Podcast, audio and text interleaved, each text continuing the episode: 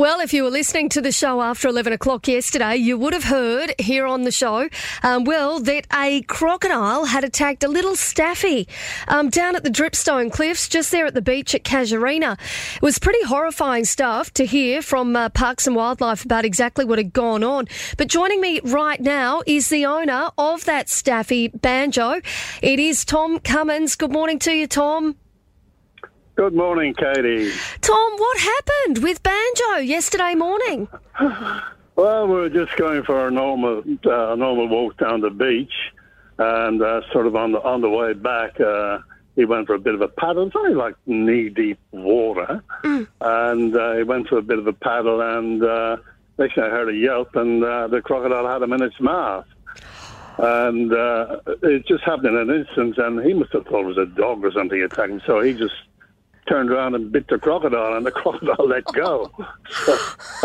Oh my goodness. So he came to the uh, came back to the shore, and he was looking back. Uh, he, I don't know if he wanted to go back and have another go or not, you know.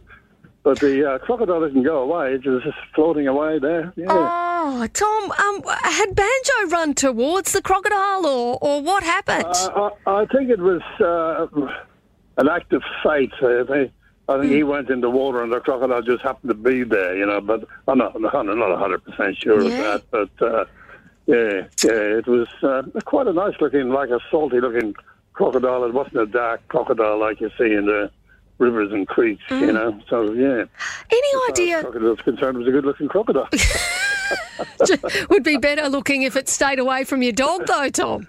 yeah, yeah, yeah. Mate, I any mean, idea he- how he big? was- after that, he just we carried on walking and we we crossed the bridge at Rapid Creek. He came back to Rapid Creek and went for a swim in Rapid Creek because it was a little tired. And uh, then I got a closer look at him when uh, I put him in the vehicle to drive him home. I could see, oh Jesus, those- those scars are pretty bad. So we took him down to the vet Tasman Chin, who's a very good vet in Tank Yep. Street, Coconut Grove. Oh, that's where I go you, too. Tasman. Yeah, yep. And what did what did Tasman say? What was he? Um, you know, like what was the reaction from your vet?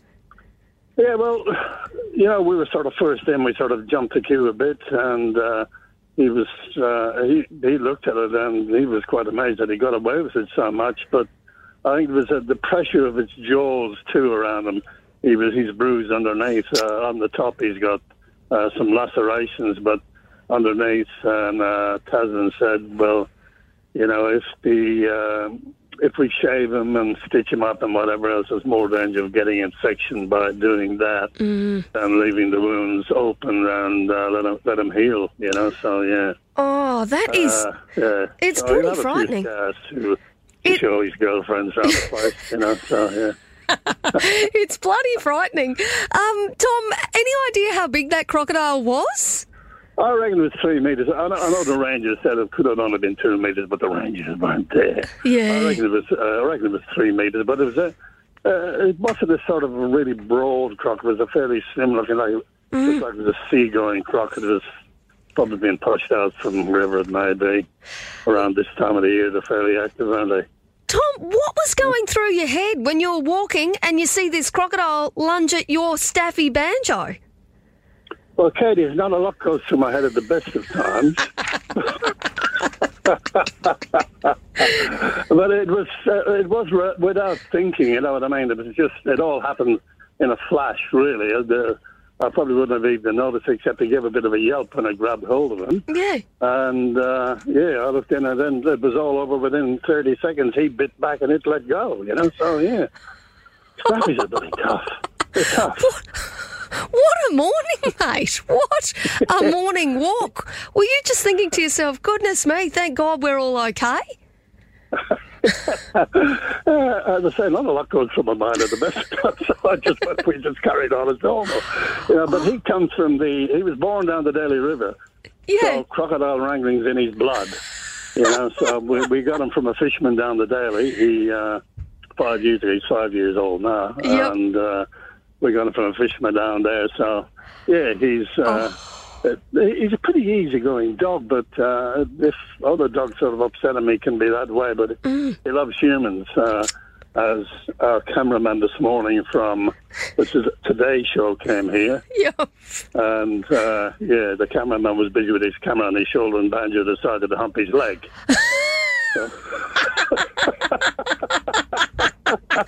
Oh, mate. camera, cameraman couldn't go anywhere.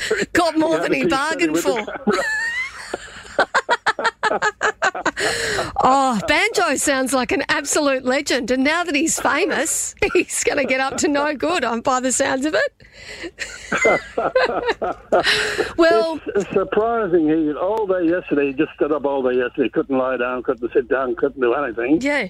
And this morning he woke up and he's, uh, when, as the cameraman will vouch, he's in fine form this morning, you know? He was feeling frisky by the sounds of it. Yeah, now that he's got the scars to prove it, he'll be able to pick up a lot of girls. That's you know? right. Well, Tom, this is going to be a first for me. I've never awarded the Territorian of the Week to a dog before, but um, I've got a gourmet meat tray thanks to Glenn at LZH Butchers, and I reckon it's got yours and Banjo's name on it. Okay.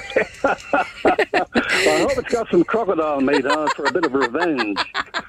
Well, speak to Glenn and see what he can do for you. But look, um, we've got your details. We'll get back in contact with you and uh, and make sure that you get your hands on that beautiful meat tray.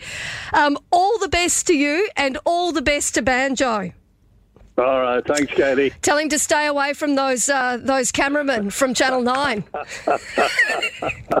Good on you, Tom. Thanks, mate.